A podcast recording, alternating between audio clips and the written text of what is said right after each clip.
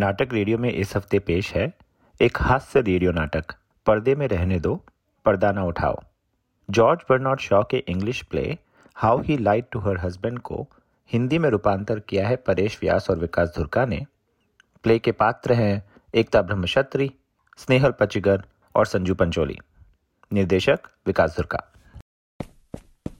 सत्यानाश हो गया। क्या हुआ? आदि, मैंने तेरी लिखी हुई पोएम्स खो दी। वो वैसे भी तुम्हारे लायक नहीं थी। मैं नई पोएम्स लिखूंगा। नहीं, बस अब बहुत हुआ। अब मेरे लिए पोएम्स लिखने की कोई जरूरत नहीं है। अरे मैं इतनी बेवकूफ, भुलक्कड़ और लापरवाह कैसे हो सकती थी? तुम्हारी ये बेवकूफी, भुलक्कड़पन और लापरवाही तो ऊपर वाले की देन है। आदि, माथा खराब हो गया है क्या तेरा? अंधा हो गया है क्या तू? तुझे दिखाई नहीं दे रहा कि मैं कितनी परेशान हूँ? अरे अगर वो पोएम्स किसी के हाथ लग गई तो वो क्या सोचेगा? वो ये सोचेगा कि एक लड़के ने एक लड़की से इतनी मोहब्बत की है जितनी आज तक किसी लड़के ने किसी लड़की से नहीं की, पर उसे पता नहीं चलेगा कि वो लड़का कौन है। मगर सबको ये तो पता चल जाएगा ना कि वो लड़की कौन है। अरे लेकिन वो कैसे पता चलेगा? कैसे पता चलेगा? उन पोएम्स में मेरा नाम लिखा है, माय सिली अनहैप्पी नेम। हे भगवान, मेरा नाम सीता, मीता, गीता या रीता जैसा बोरिंग होना चाहिए था, पर नहीं। रैना और उसके साथ रायना, रैना रायना। पूरी दिल्ली में नहीं, मैं तो कहती हूँ कि पूरे इंडिया में मैं ही ऐसी लड़की होंगी जिसका नाम उसकी सरनेम के साथ लेटर बाय लेटर मैच करता है। बोलने में तो कितना सरल है। रैना और आदि। रैना, कातिल ये तेरे नैना, चुराए मेरे दिल का चैना, अब देर ना करो सेना, मैं तेरा तोता तू मेरी मैना। लिखने से पहले थोड़ा सोचना चाहिए था ना। अरे अपने नहीं तो मेरे बारे में सोचकर थोड़ा कंट्रोल करना चाहिए था ना। मैं तुम पर पोएम्स लिखते वक्त कंट्रोल करूं, ये तुम मुझे कह रही हो? Of course dear, I know। ये गलती जितनी तुम्हारी है उतनी मेरी भी है। मुझे ही ध्यान रखना चाहिए था कि तुम्हारी पोएम्स किसी शादीशुदा लड़की पर ना लिखी जाए। मेरी भी यही तमन्ना थी कि किसी कुंवारी लड़की के लिए लिखी जाए। सचमुच? नहीं, बिल्कुल नहीं। तुझे ऐसी कोई तमन्ना वमन्ना रखने की जरूरत नहीं है। शादीशुदा लड़कियों के सिवाय ये पोएम्स बाकी सभी औरतों के लिए अनफिट है, और यही तो मुश्किल है। मेरी ननंदे क्या सोचेंगी? तुम्हारी ननंदे है? हाँ है। तुझे क्या लगता है कि मैं कोई परी हूँ? हाँ, मतलब लगता था। हाँ? मतलब पहले ऐसा लगता। यहाँ बैठ, देख मुझे अच्छा लगता है जब तू मेरे बारे में सोचता है, सपने में मुझे प्यार करता है, मेरे लिए स्वीट स्वीट पोएम्स लिखता है, पर मेरे पति के निकम्मे रिश्तेदार हो तो मैं क्या कर सकती हूँ? ओह, वो तुम्हारे पति के रिश्तेदार है, मैं भूल गया था, मुझे माफ कर दो। रहना बात ये है ना कि मानव का अपना कोई नहीं है, सिर्फ रिश्तेदार है। 8 बहने और 6 मुँह बोली बहने। भाइयों की तो मैंने गिनती ही छोड़ दी है। मुझे उसके भाइयों से कोई ऐतराज नहीं है। देख आदि, अगर तुझे दुनियादारी की जरा भी समझ होती तो तुझे पता चलता कि इन बड़े घरानों की बहनें वैसे तो आपस में लड़ती झगड़ती रहती है, पर जैसे उनके भाई की शादी हुई ये सुभद्रा से सूरपणखा बन जाती है और फिर भूखे भेड़ियों के झुंड की तरह साथ मिलके अपने भाई को यही समझाने में लगी रहती है कि उसकी पत्नी उसके लायक नहीं है, और ये सब उसकी पत्नी के सामने ही होता है। पर उनके स्टूपिड लो फैमिली जोक्स सिर्फ उन्हीं को समझ आते हैं। दिन भर चपड़ चपड़ चपड़, दिमाग खराब कर दिया है। मैं कहती हूँ कि एक ऐसा नियम होना चाहिए कि शादी के बाद पति के घर उसकी बहन के आने जाने पर प्रतिबंध। मुझे तो पूरा यकीन है कि उस कामिनी ने ही मेरे कमरे से वो पोएम्स चुराई हों। मुझे नहीं लगता उसे पोएम समझ आएगी। तुम्हारा लगना गया भाड़ में। उसे तो एकदम अच्छे से समझ आएगी कि ये पोएम्स मुझे कैसे ज्यादा से ज्यादा नुकसान पहुंचा सके। उल्टा, कलंकिनी, काली बिल्ली से भी अशुभ, कमीनी, कामिनी। अरे तुम लोगों के बारे में ऐसा मत सोचो, और उसके बारे में तो बिल्कुल भी नहीं। रहना, याद है वो शाम जब घुटने पर बैठ के मैंने ये पोएम्स पहली बार तुम्हें सुनाई थी? मत मारी गई थी मेरी कि मैंने तुम्हें सुनाने दी। हाँ? मुझे तो साफ दिखाई दे रहा है कि वो कामिनी मानव के सामने ऐसे ही घुटने पर बैठ के ये पोएम्स पढ़ रही है। तौबा तौबा तौबा, बहन भाई के लिए ऐसी पोएम्स पढ़े तो पाप लगेगा उसे। पाप और पुण्य का मुझे कोई पता नहीं है। मेरा पति क्या सोचेगा, वो क्या करेगा। तो मानव के बारे में तो सोच ही नहीं रहा है। मेरे लिए मानव गया भाड़ में और साथ में गई वो कामिनी भी भाड़ में। तुझे पता चलेगा कि वो कैसे भाड़ में जाते हैं। अगर तुझे लग रहा है कि वो कुतिया सिर्फ चुगली करके चुप बैठी रहेगी तो ये तेरा भ्रम है। आदि मेरी मदद कर, मैं बहुत बड़ी दुविधा में हूँ। मुझे तो बड़ा मजा आ रहा है। क्या मतलब तुम ऐसे गले लगी ना तो देखा दी। इतना स्वार्थी मत बन। मेरे साथ तो यही होना था। तुम्हें छूते ही मुझे इतनी खुशी होती है कि तुम्हारी मेरी सभी चिंताएं कहीं दूर चली जाती है। Oh you dear darling boy. पर आदि तो कोई काम का नहीं है। अरे सुनो, कोई है क्या इस दुनिया में जो मुझे रास्ता दिखाए। मैं क्या करूँ, किससे पूछूं? अपने दिल से। What? अब तुम अपने दिल से पूछो, वो तुम्हें सही रास्ता दिखाएगा। मैंने सब सोच लिया है, आज नहीं तो कल हमें ये करना ही होगा। नहीं आदि, ये मेरी मर्यादा का सवाल है, उस पर आंच नहीं आनी चाहिए। अरे नहीं आएगी, इसकी गारंटी मैं लेता हूँ। हमारा रास्ता सीधा और सरल है। हम एक दूसरे से प्यार करते हैं, इस बात की मुझे कोई शर्मिंदगी नहीं है। मैं लाल किले के मन से पूरी दिल्ली और पूरे इंडिया को ये बात बता सकता हूँ। तुम्हारे पति को भी ये बात फेस टू फेस बता सकता हूँ। इनफैक्ट तुम देखना, मैं आज ही उन्हें बताऊंगा। रहना, आज शाम तुम और मैं हमारे घर जाएंगे, एकदम बिंदास। तुम्हारे पति की तरफ भी हमारा कुछ फर्ज बनता है। हम यहाँ उनके मेहमान हैं, वो भी एक पारिवारिक पुरुष है। तुम्हें बहुत चाहता है, बस सिर्फ बिजनेस के चक्कर में शायद प्यार जता नहीं पाता। इसीलिए इसके पहले कि कोई चुगलखोर उनके कान भरे, हम सब कुछ साफ साफ बता देंगे। इससे हमारा स्वाभिमान और उनका सम्मान दोनों सलामत रहे। और फिर हाथ में हाथ लिए, बिना किसी की शर्म और लिहाज, हम आदर और सम्मान के साथ हमेशा के लिए दूर चले जाएंगे। और हम जाएंगे कहाँ? इस जहाँ से दूर, पर एक दूजे के करीब, इतने करीब कि कोई जुदा ना कर सके। आदि ये क्या बकवास कर रहा है।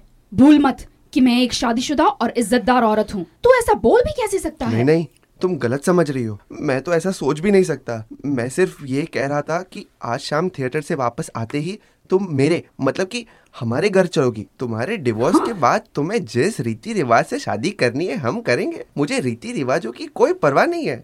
मैंने रस्मों से तुम्हें प्यार नहीं किया, बस यही सच है। ये फूल तुम्हारे लिए, मेरे पास टिकट है।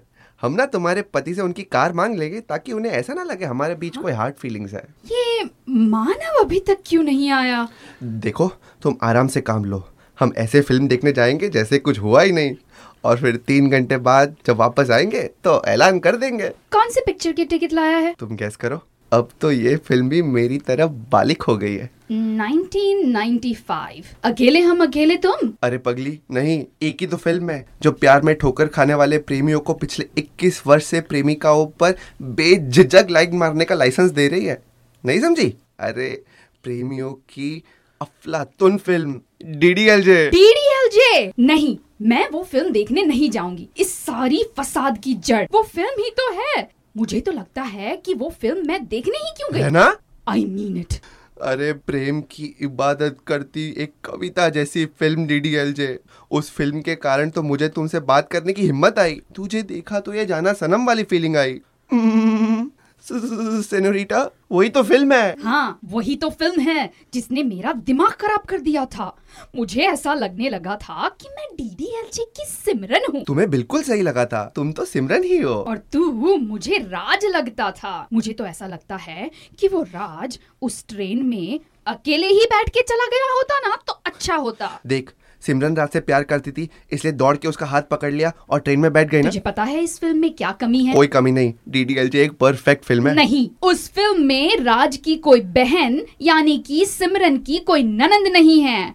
अगर होती तो ये एक रीमी लव स्टोरी की बजाय एक रियलिस्टिक ट्रेजेडी बन गई होती। जब राज सिमरन को देने के लिए अपना हाथ बढ़ाता तब उसकी बहन भी वहीं होती और उसने सिमरन को धक्का दे दिया होता। सुना दी, मैंने ये बात तुझे अब तक नहीं बताई। मैं मानव को ये फिल्म देखने ले गई थी। मुझे लगा था कि उसे फिल्म देखकर अच्छा लगेगा, पर वो उस कामिनी को भी अपने साथ ले आया। यार। उसने मानव के कान में भर दिया कि वो एक ऐसी औरत को जानती है जो अपने पति को छोड़कर किसी दूसरे लड़के के साथ भाग जाने की तैयारी कर रही है। आदि वो कामिनी मानव को मेरे खिलाफ भड़का रही थी। मुझे मानव या कामिनी की कोई परवाह नहीं है। उन लोगों से डरने की क्या जरूरत है, वो हमारा क्या बिगाड़ सकते हैं। तो तू ये कहना चाहता है कि हम जाएं और मानव से बोलें टाटा बाय बाय हम जा रहे हैं। हाँ बिल्कुल। और तुझे ये लगता है कि वो उस DDLJ के कुलजीत की तरह सब सहलेगा? अरे वो बलदेव सिंह है, वो तेरी धज्जियां उड़ा देगा। अरे ऐसा कुछ नहीं होगा, मैं उस राज की जैसे टुनटुना बजाने वाला नहीं हूँ। मैंने भी दंगल देख देख के अखाड़े में ये बॉडी बनाई है। तुम्हारे पति ने 10 साल भी कुश्ती की होगी ना तो भी मेरे जैसी पहलवानी नहीं कर पाएगा। अरे बस 15 सेकंड में मैं उसे पटक कर धूल चटा दूंगा। धूल चटा दूंगा मतलब तुम्हें मेरी चिंता करने की जरूरत नहीं है। और मानव का क्या, तू तो उसे मार पीटने की बात कर रहा है। अरे तुम बेकार में परेशान हो रही हो, तुम्हारे पति को मेरी पहलवानी का पता है, वो मुझे हाथ भी नहीं लगाएगा और मैं भी उसे कुछ नहीं करूंगा। जिस इंसान ने कभी तुम्हें प्यार किया है वो मेरे लिए पवित्र है। कभी प्यार किया है क्या मतलब है तेरा? क्या मानव ने तुझे कुछ कहा था? अरे नहीं, अब तुम इन सब बातों को छोड़ो, आओ हम आसमान में उड़े, 2 जिस्म और 1 जान बने। बस अब रहने दीजिए भाई साहब। भाई साहब मेरा मतलब, तुम मुझे ऐसे कैसे सोच सकती हो? मैंने कभी तुम्हें बहन जी बुलाया? तुम तो मेरे लिए हमेशा रहना ही रही हो। मेरे खाना बदोश दिल का ठिकाना, तू ही मेरी सिमरन, तू ही मेरी रहना। अब इन सब बातों का कोई मतलब नहीं। अरे मुझे ऐसा लगा था कि तू एक ऐसा लड़का है जिसे सपने देखना अच्छा लगता है, पर रियल लाइफ में कुछ करने से पहले तू थोड़ा घबराएगा। और अब तू मानव को मार पीट कर, मेरा घर बर्बाद कर कर अखबारों में मेरे चक्करों की खबरें छपवाना चाहता है। ये एक सरासर नीच और मक्कार हरकत है। तू डर गई है ना? हाँ, और तुझ में जरा सी भी अकल होती ना तो तुझे भी डरना चाहिए। डर के आगे प्यार है, मुझे डर नहीं लगता। मिसेस रैना, आपने मुझे कभी प्यार ही नहीं किया। Oh thank you thank you. क्यों मुझे मिसेस रैना बुलाने के लिए? अब मुझे लगता है कि तू समझदारी वाली बातें करेगा। अरे क्या हुआ? तू ही थी मेरी कैटरीना और तू ही करीना, मेरे दिल का पवित्र मंदिर, तू ही पाक मदीना, किंतु तेरे बिना ए हसीना मेरा अता पता कोई ना। अगर आज ये मंजर हुआ होता यदि ना, सुन ले रहना, तुझ पर सब नौछावर कर देता। अपना खाना पीना, क्या दिन साल या महीना। सच्ची आदि, अब ऐसी मंद बुद्धि वाली बातें करने का ये समय नहीं है। अगर मुझे जरा सा भी पता होता कि तू 1 नंबर का लफंडर है तो मैंने तुझे भाव ही नहीं दिया होता। देखो मुझे ऐसे नीचे तुम्हारी तरह कीचड़ में मत घसीटो, मुझे उड़ने दो। तो फिर एक बात कान खोल कर सुन ले, मैं राइट नाउ विनाश की कगार पर खड़ी हूँ। सब पहले जैसा नहीं है। मेरे लिए तो सब पहले जैसा देखा दी। फिर एक बार बोला ना, हमारे एक तरफ कुआ और दूसरी तरफ खाई है। तुम्हें दूसरा कोई ऑप्शन नहीं दिखाई दे रहा? कोई ऑप्शन नहीं, बस अंधेरा ही अंधेरा है, रोशनी कहीं नहीं। हमारे टूटे हुए सपनों के सिवाय मुझे कुछ भी दिखता नहीं। मुझे सब साफ दिख रहा है। वो कामिनी मेरे पति को तेरी लिखी हुई कविताएं पढ़ रही है। देखा दी, मेरी इस हालत का जिम्मेदार तू ही है और तुझे ही मुझे इससे निकालना होगा। तुम ही बताओ मैं क्या करूं? तू किसी और रहना को जानता है? नहीं। ऐसे भोंदू की तरह ना बोलने से पहले एक बार सोच तो ले, कोई तो रहना पहचान में होगी। तुमने ही कहा था ना कि पूरे इंडिया में सिर्फ तुम एक ही रहना रायना हो। अरे मेरे लिए तो पूरी दुनिया में एक ही रहना रायना थी। आदि, अभी ये सब बातें करने का समय नहीं है। अब सुन, तुम्हें ये पोएम्स मुँह जबानी याद है? तुम्हारी कसम याद है, तुम्हें नहीं है? मुझे वैसे भी कोई कविता की लाइनें याद नहीं रहती और वैसे भी इतना काम था कि मैंने वो पोएम्स बैठ के आराम से पढ़ी ही नहीं। पढ़ूंगी, आराम से पढ़ूंगी। अब याद कर, तूने इन पोएम्स में मेरा पूरा नाम रैना रायना कितनी बार लिखा है? 1 भी बार नहीं। बस, तो फिर तुझे ये बोलना है कि तूने ये पोएम्स किसी और रैना के लिए लिखी है। ओह, तो फिर अब मुझे झूठ भी बोलना पड़ेगा। बिल्कुल, एक संस्कारी और इज्जतदार आदमी के लिए ये तो बाएं हाथ का खेल है ना? तूने मुझे जीते जी मार डाला, मेरे सपने चूर चूर कर दिए, तो अब सच्चाई का कत्ल करने में मेरा क्या बिगड़ेगा? ये देख। बाबूजी ठीक कहते थे, मैं झूठा हूँ, धोखेबाज हूँ। तो क्या हुआ जो मैंने झूठ सिर्फ तुम्हें पाने के लिए कहा।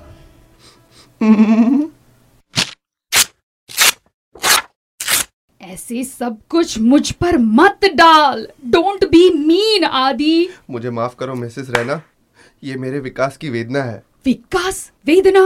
हाँ, एक रोमांटिक किशोर से शक्की पुरुष बनने में 10 साल लगते हैं, पर अगर ये 10 साल 10 मिनट में बीत जाए तो विकास की ये स्पीड बहुत पीड़ादायक होती है। इतना शाना मत बन, तो बात पक्की ना, तो मानव को यही बोलेगा ना कि ये पोएम्स तूने किसी और रैना के लिए लिखी थी। हाँ, अब तो मैं कुछ भी बोल सकता हूँ, मैं एक संस्कारी पुरुष हूँ। शाबाश। क्या हुआ? मानव आ गया, गाड़ी पार्क कर रहा है। अच्छा सुन, ऐसा नाटक कर कि सब नॉर्मल है। मुझे तो लगता है कि कामिनी ने उसे कुछ भी नहीं बताया। अरे तुम दोनों यहीं हो? मुझे लगा पिक्चर देखने गए होंगे। मानव डार्लिंग, कहाँ थे तुम? चिंता के मारे मेरी तो जान ही निकल गई थी।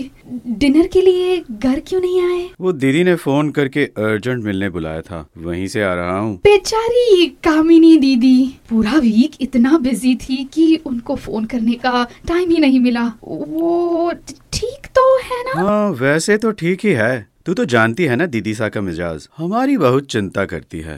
अरे खन्ना, अगर रहना थोड़ा वक्त दे दे तो तुझसे एक जरूरी बात करनी थी। I am at your service. नहीं नहीं, कोई जल्दी नहीं है, पिक्चर के बाद भी बात हो सकती है। रईस हाउसफुल थी। कौन सी? वो शाहरुख खान वाली नई पिक्चर। अच्छा हुआ टिकटें नहीं मिली, मुझे वैसे भी शाहरुख खान पसंद नहीं।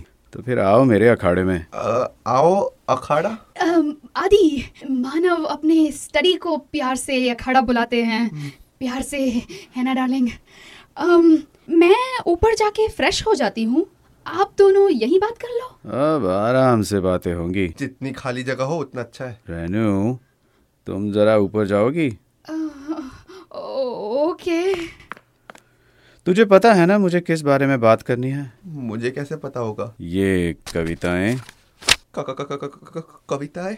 रहना तेरा क्या कहना, ये तो मेरी कविता है। मुझे बाय आदित्य खन्ना पढ़ना आता है। कितने अफसोस की बात है ना कि मिसेस रैना ने आपको ये पोएम्स दे दी। मुझे पता है आप क्या सोच रहे होंगे, पर यकीन मानिए ये पोएम्स मैंने 10 साल पहले लिखी थी, अमिताभ बच्चन की फिल्म ब्लैक देखने के बाद। निर्विघ्न निशा, सितारों की सजी संध्या, निर्मल रैना, मेरा मतलब है सुमसान रात। बस मैंने मेरी नटराज की पेंसिल निकाली, शार्पनर से छिली और जोश में ये पोएम्स लिख दी। जब मुझे पता चला कि मिसेस रैना का नाम एक्चुअली रैना है तो मुझसे रहा नहीं गया और मैंने तुरंत ही उन्हें ये पोएम्स पढ़ने के लिए दे दी। मुझे पता नहीं था कि आपकी ट्यूबलाइट मेरी रैना, मेरा मतलब कि इन पोएम्स पे आ पड़ेगी। मान गए खन्ना जी, तू बाकायदा एक उत्तम साहित्यकार है, मगर तू गलतफहमी में है, तू रंगे हाथों पकड़ा गया है। मिस्टर रैना, आपको ये लगता है मैं झूठ बोल रहा हूँ? बन मत, तुझे सब पता है। मानव जी, मिस्टर मानव, मुझे जरा समझाओगे पूरी बात क्या है? तेरे हुस्न का रूप सलोना, इससे कीमती कुछ ना होना, चांदनी चेहरा, उज्जवल नैना, ये प्रकृति का ही तो नियम है ना। आ आदित्य की बाहों में समा जाओ रहना।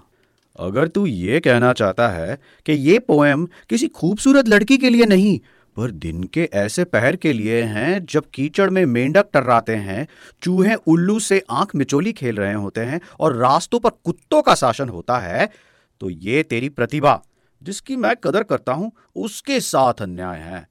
मान जा, अब मान भी जा, ये पोएम्स तूने मेरी पत्नी के लिए ही लिखी थी। मानव जी, मैं कसम लेता हूँ कि मैं सच बोल रहा हूँ। मुझे साबित करने की जरूरत नहीं है कि मिसेस रैना एकदम चारित्रवान औरत है। मैंने उन्हें कभी उस नजर से देखा ही नहीं। मुझे बताए, ऐसा होता तो ये पोएम्स वो आपको देती ही नहीं। रैना को नहीं पता कि मुझे ये पोएम्स मिली हैं। बस, तो फिर मैं निर्दोष हूँ। देख खन्ना के बच्चे, तेरा ये कहना है कि मैं गलत सोच रहा हूँ। हाँ। और मैं बेवकूफ हूँ? बेशक। क्या बोला? यानी कि आप बिल्कुल गलत सोच रहे हो। मैं आपको यकीन दिलाता हूँ कि मेरे मन में आपकी पत्नी के लिए कोई भी अनुचित सोच या भावना कभी नहीं आई। मेरे लिए तो बस वो सती सावित्री है। आई सी। मैं तो सपने में भी उनके लिए ऐसी पोएम्स कभी नहीं लिख सकता। कितनी बेहुदा बात है ना। बेहुदा क्यों? क्योंकि एक तो वो मेरे टाइप की नहीं है, और दूसरा अगर 10 में से उनको नंबर दूं तो खींच खींच के 6 से ज्यादा नहीं दूंगा। अब एक गधे की औलाद, तेरे से भी ज्यादा सफल और काबिल लोगों के टाइप की है मेरी रहना, और साले तू से 6 नंबर देगा? आईने में शक्ल देखी है अपनी कभी? एक वानर और गेंडे के अनैतिक संबंध हो और उनकी संतान हो तो उस संतान का चेहरा कैसा होगा, वैसा चेहरा है तेरा। देखिए आप मेरा अपमान कर रहे हैं, मैं कसम खाता हूँ। तेरी कसम की तो ऐसी की तैसी, सपने में भी तू रैना के लिए पोएम्स नहीं लिखेगा हैं? मेरी पत्नी तेरे लायक नहीं। समझता क्या है तू अपने आप को? मानो जी मुझे पता है कि आपको मुझसे जलन हो रही है, मैं आपकी ईर्ष्या समझ सकता हूँ। ईर्ष्या? मुझे तुझसे ईर्ष्या होगी? अरे बहुत देखे तेरे जैसे।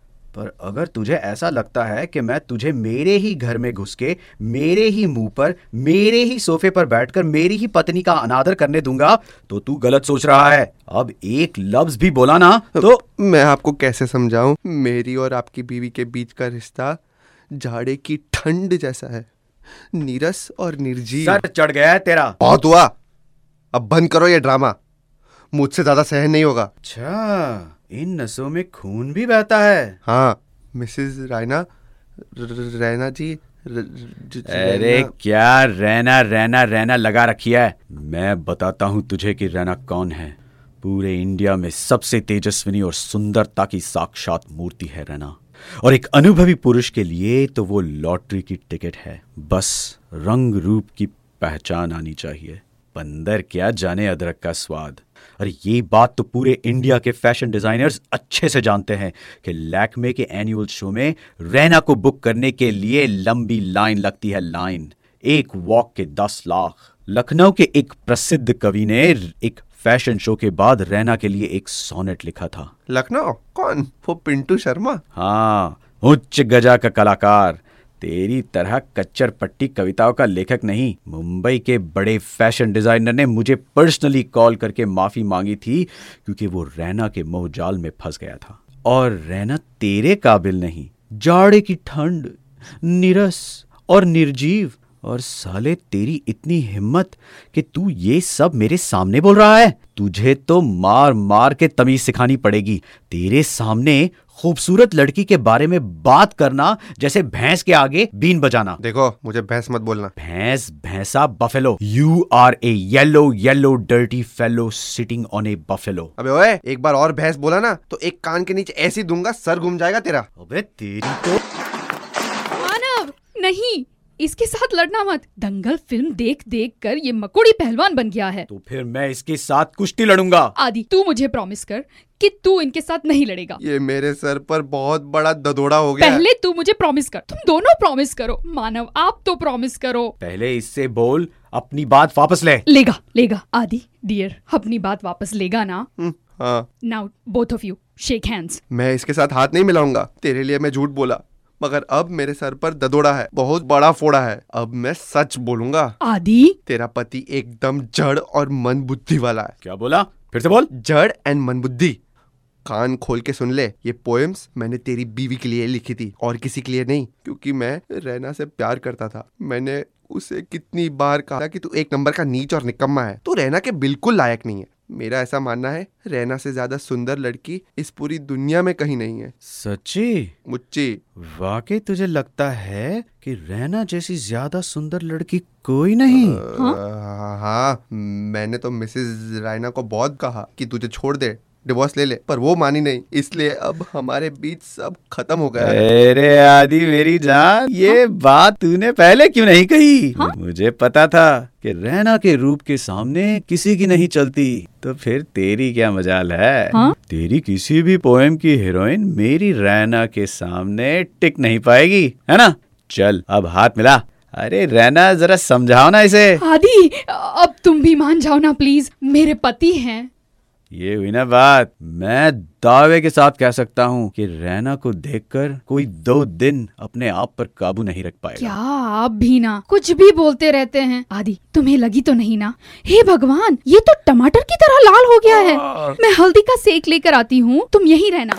आदि इफ यू डोंट माइंड एक बात बोलूं? हाँ बोलो। तेरी ये पोएम्स मुझे प्रिंट करवानी है, ग्लॉसी और चमकते पेपरों पर। इसका एक फर्स्ट क्लास विमोचन करेंगे, सब एकदम प्रोफेशनल होगा। बहुत ही सुंदर कविताएं हैं, मुझे ये कविताएं लोगों तक पहुंचानी है। आदि देखो ना मत कहना, मुझे पता है कि तुम्हें मेरी इस बात से झटका लग रहा है। आज के बाद तो तुम 440 वोल्ट भी दोगी तो भी मुझे कोई झटका नहीं लगेगा। आदित्य क्या उम्र है तेरी? 21। देख मैंने तुझसे ज्यादा दुनिया देखी है, मुझे लगता है कि इन पोएम्स का टाइटल कुछ ठीक नहीं है, इसे बदला जा सकता है।